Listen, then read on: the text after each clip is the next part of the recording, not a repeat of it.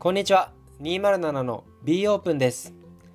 この番組はいつでもどこでも物が届く物流ラストワンマイルの領域で事業を展開する207株式会社が毎回社内のメンバーをゲストに迎えて会社や事業の魅力を伝えていく番組です。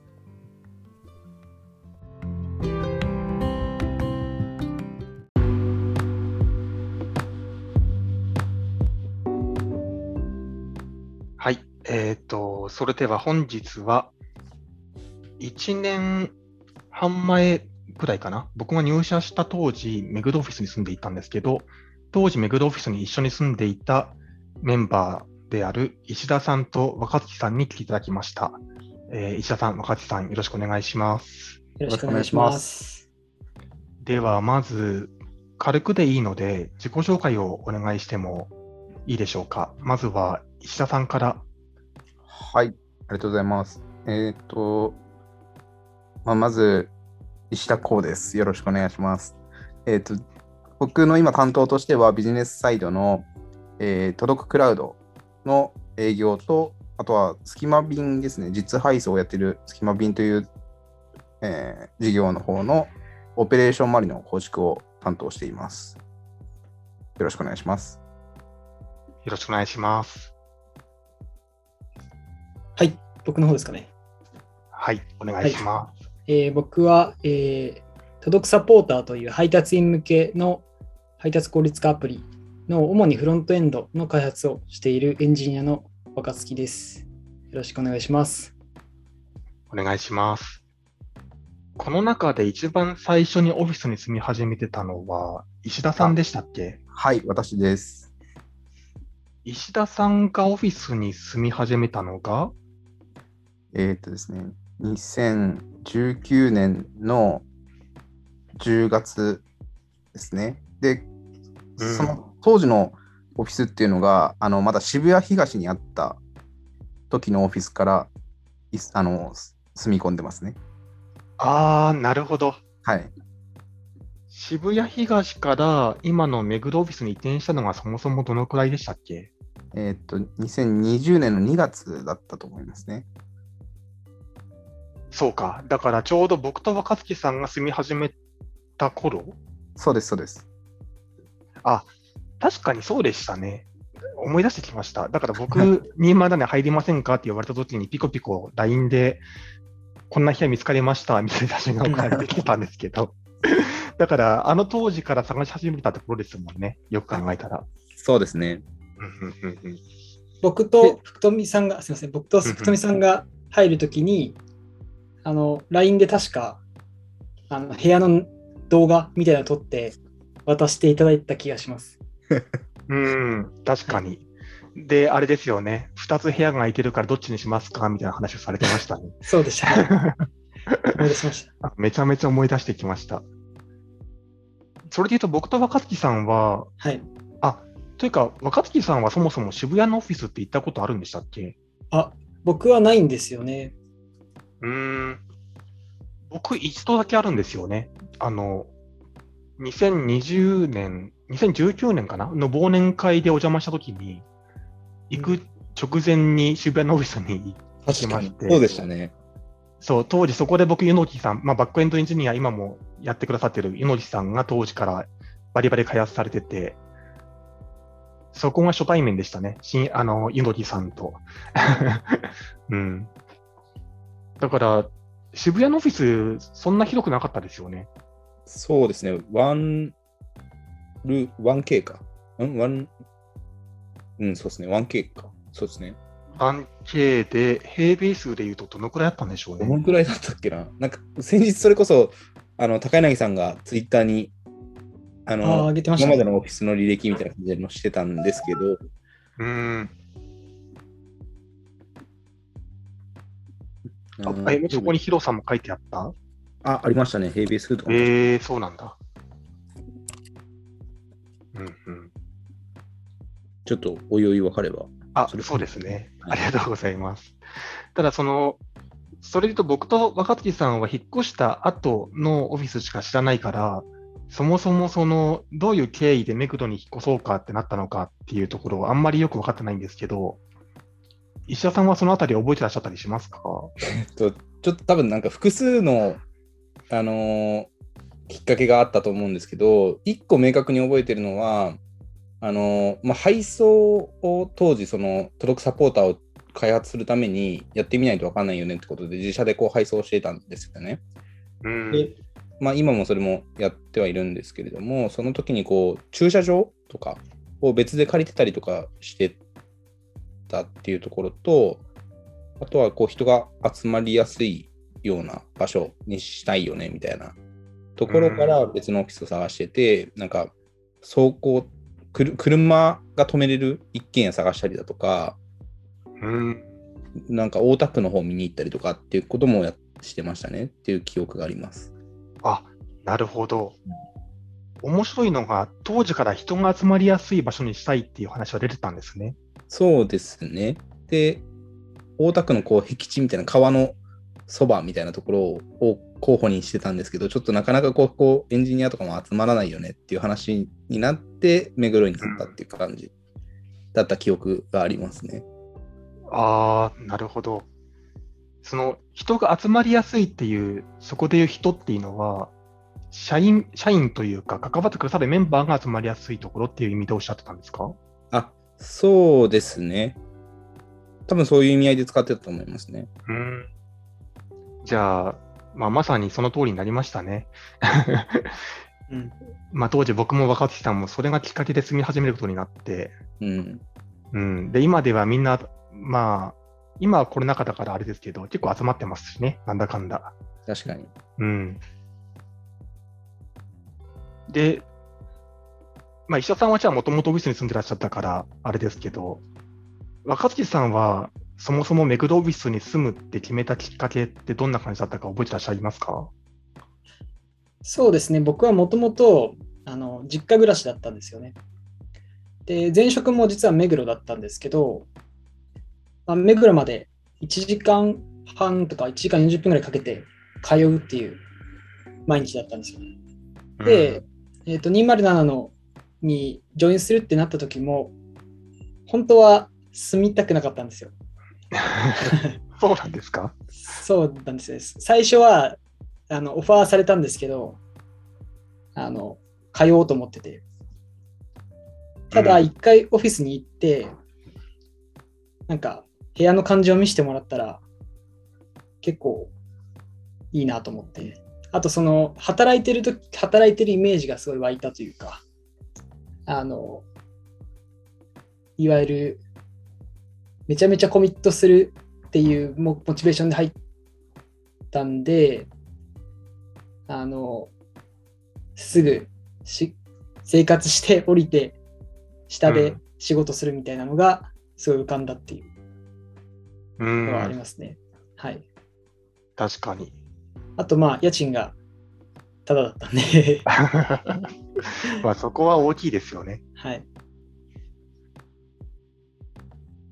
で、まあ実際住み始めてからそんな生活やってたような気がしますね。うんうん。まあ後からちょっとその辺も深掘りできればなと思ってます。で、あと当時は僕たち3人以外にも一緒に住んでいたメンバーがいらっしゃいましたよね。いましたね。そうでした。あれ？結局当時何人で住んでましたっけ？えーっと、僕が印象あるのは 5, 5人の時ですかね。そうです。マックス5人だったかと思いますね。ああ、マックスで5人でしたっけ？はい。そっか。まあなんか、あんまりこう、みんなで名前出すとややこしくなっちゃうんですけど。まあなんか、その中のお一人は、まあ、信也さんの弟である、りょうやさんが住んでらっしゃいましたね。そうですね。うん。当時は石田さんと同じ部屋でしたっけ？そうですね。僕が、あの、オフィスの2階が、の一部屋がロフト付きのあの部屋になっていて、僕がロフトの上で、その下に、あの、弟のゆうやくんが生活していましたね。うんうん一緒にこう配送やってたんで、まあ、出る時間も帰る時間もあの同じぐらいの時間なんで、特に気使わず、感じでしたね。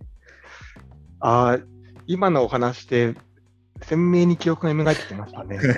だ僕から。はい。そうそうそう。だから毎朝めちゃめちゃ早い時間帯に、ゆうやさんと石田さんが起きてらっしゃって、だから、うんあんまり合わなかったですよね。石田さんと僕とか。そうですね。うん。当時の石田さんの、まあ、オフィスでの生活ルーチンどんな感じだったんですか？それで言うと。それで言うと、そうですね、朝5時40分ぐらいに目が覚めて、なんか朝風呂、サクッと入って、で、あの、車取りに、近くの駐車場に車取り行って、で、そこから配送の倉庫に車で向かって、そこからもう本当に、夜の指定とかもあるんで、配送1日 9, 9時ぐらいまで、8時、9時ぐらいまでやって、帰ってくるみたいな感じでしたね。うん。うん。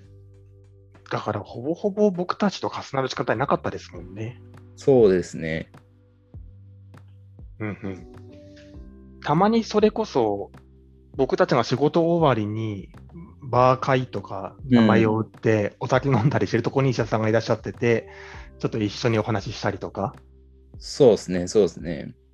うんで、なんかそこで、そうですね、あ、思い出しましたね。なんかこう、孤独サポーターのこう、これってどうなんですかみたいな相談だったりとか、こういう機能あった方がいいよねみたいな話をさせてもらった記憶がありますね。あ、やってましたね。やってましたね。今日こんな問題やったんですけど、どうですかねっていう話とかを、なんかそこで言われて、あ、直せてますよみたいな話を返したりとか。そうですね、そうですね。うん、うん、うん、うん。確かに。高槻さんは当時の生活ルーチン、覚えてますか？そうですね。正直あんまり覚えてないんですけど、まずその最初の方は、結構、だらだら生活していた記憶があって、っていうのは朝、朝の起きる時間とかですね。で、結構ゆっくりめに起きて夜遅くまで仕事するみたいなのが、基本的なこう生活のリズムだったんですよね。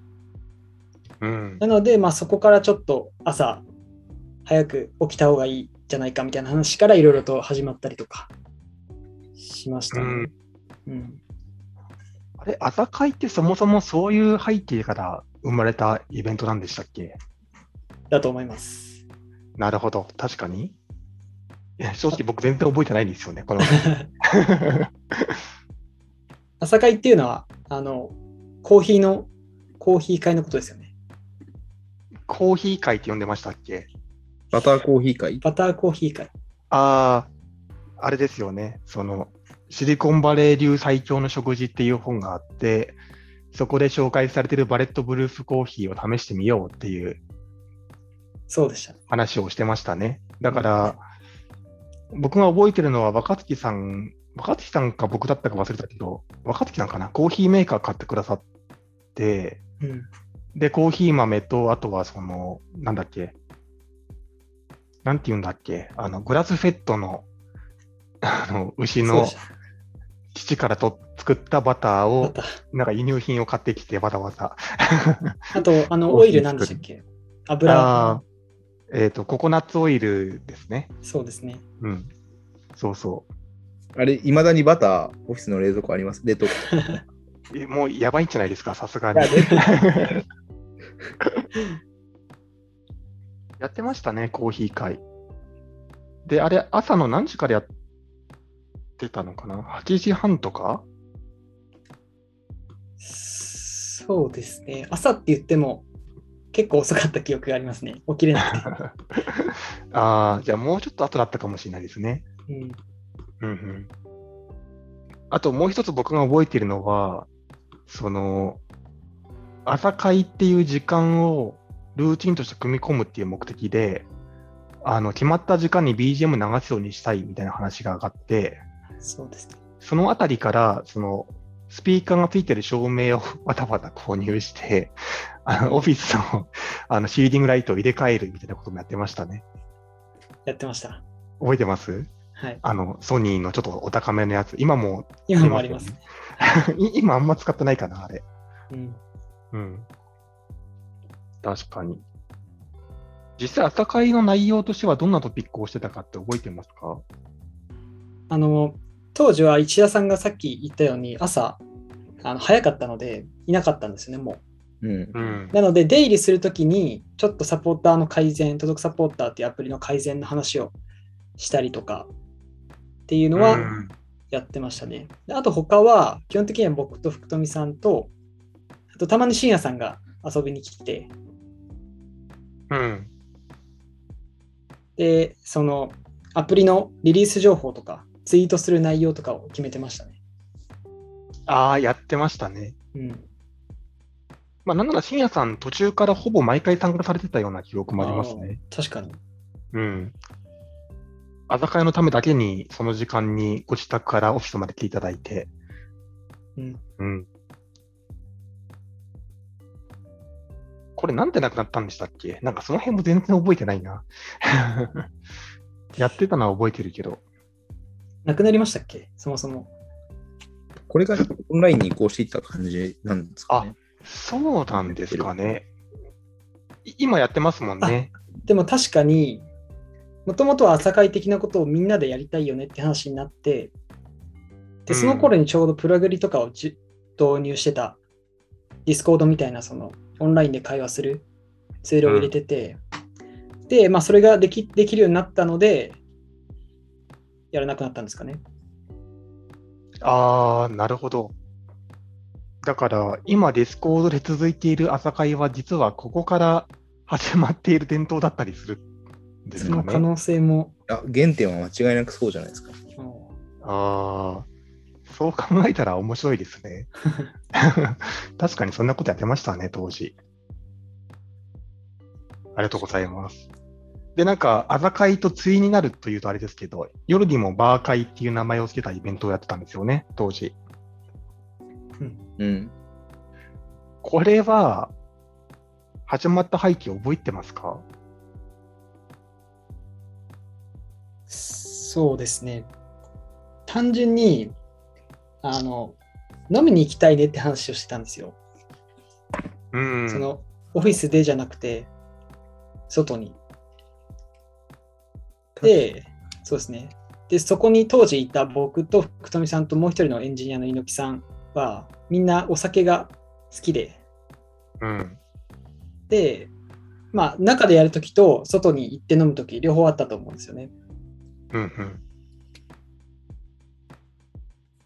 で、きっかけとしては、きっかけっていう、きっかけっていうきっかけもあなんか、あれじゃないですか、エンジニア会みたいなのやってませんでしたっけ？違いましたっけ？やってたかもうんですね。まあ、当初は本当に全然知らなかった3人なので、うん。まあ、単純にこう、コミュニケーションのうんうん。うん。一部として飲みに行こう。多分自然発生的な感じだったんじゃないかなと思いますね。うん。うん。確かに。そもそもエンジニアだけが集まって技術の話をする会とか時間っていうものがなかったですもんね、当時。そうですね。うん。言われてみればそうでしたね。バー会って具体的にただただ雑談してるだけでしたっけ？あんま、あ、思い出してきたな。なんか中目黒に行き行きつけのお店がありましたよね。そうですね。うん。大体あの深夜の3時くらいまでやってるお店があって、うん。でしでた、最初の頃は鍋会、鍋会当時からあった気がするんですよね、それで言うと。で、なんかその二次会でエンジニアだけでその店に行くみたいなことをしてた気がして、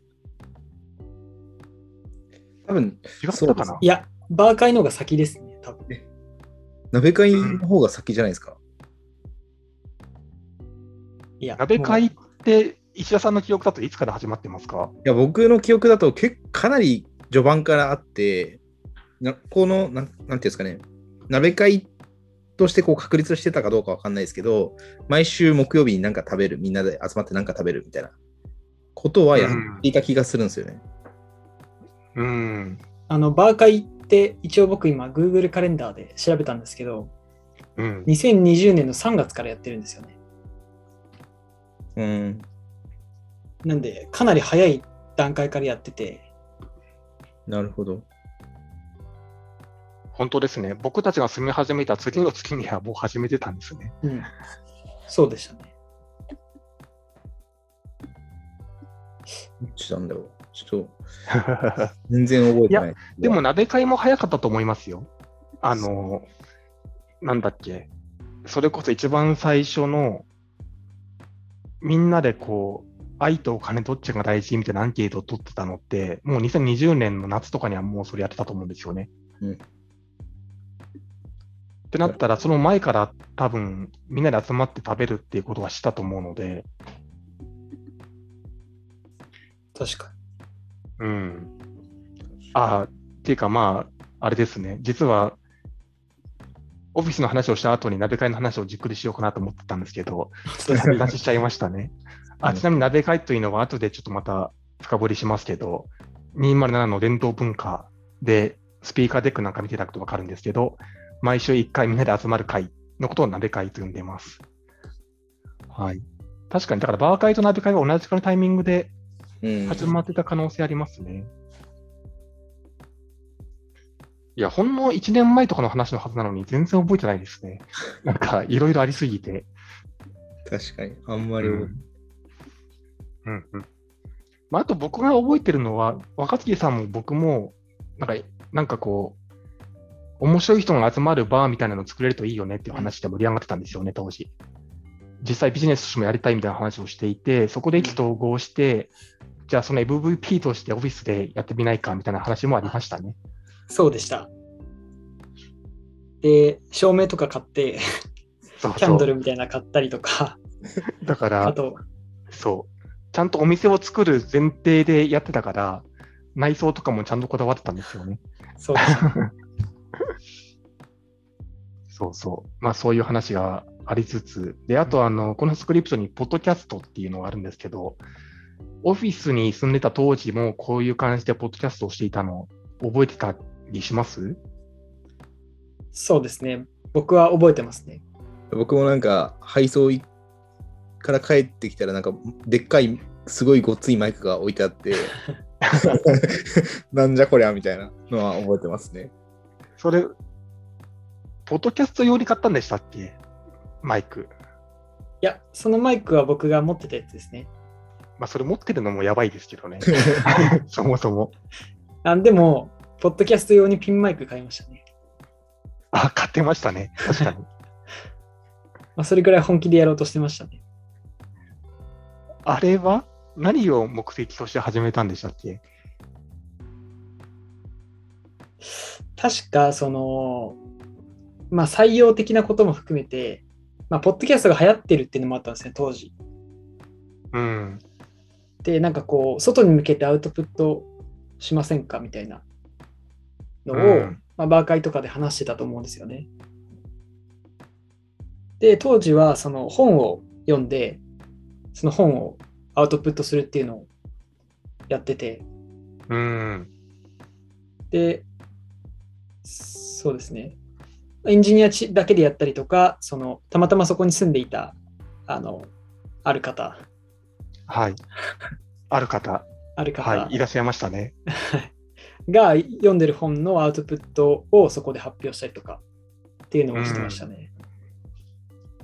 それ僕、正直うろ覚えなんですけど、その、ある方以外の方が本の紹介ってやってましたって、結局。いや、僕もちゃんとは覚えてないんですけど、それ以外話すこと多分ないと思うんですよね。いや、だとしたらまさに今、あの、下マス司会こと SS 会でやってるポッドキャストと同じことやってるなと思って、確かに。先駆けですね。そう考えたら。あれは結局配信はされた？えー、と、されてるんですよ、実は。えー、え今もう検索したら出てくるんですか？と思います。スタンドえー FM でやってたんで、多分スタンドえー FM で検索すると出てくると思いますね。それは聞きたいですね。後で。何を収録してたか全然覚えてないから。じゃあそれはこの収録が終わったら、ちょっと共有してもらえたら嬉しいです。はいめちゃめちゃ恥ずかしい気分になるんでしょうね。1年前の収録だから。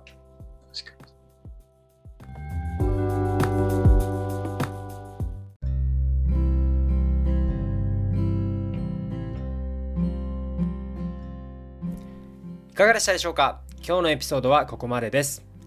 気に入った方は Spotify の方はフォロー、Apple Podcast の方はサブスクリプションに登録お願いします。また、207社では現在全方位で採用中です。少しでも気になった方は、デスクリプション内の弊社の Notion の採用ページから応募お待ちしております。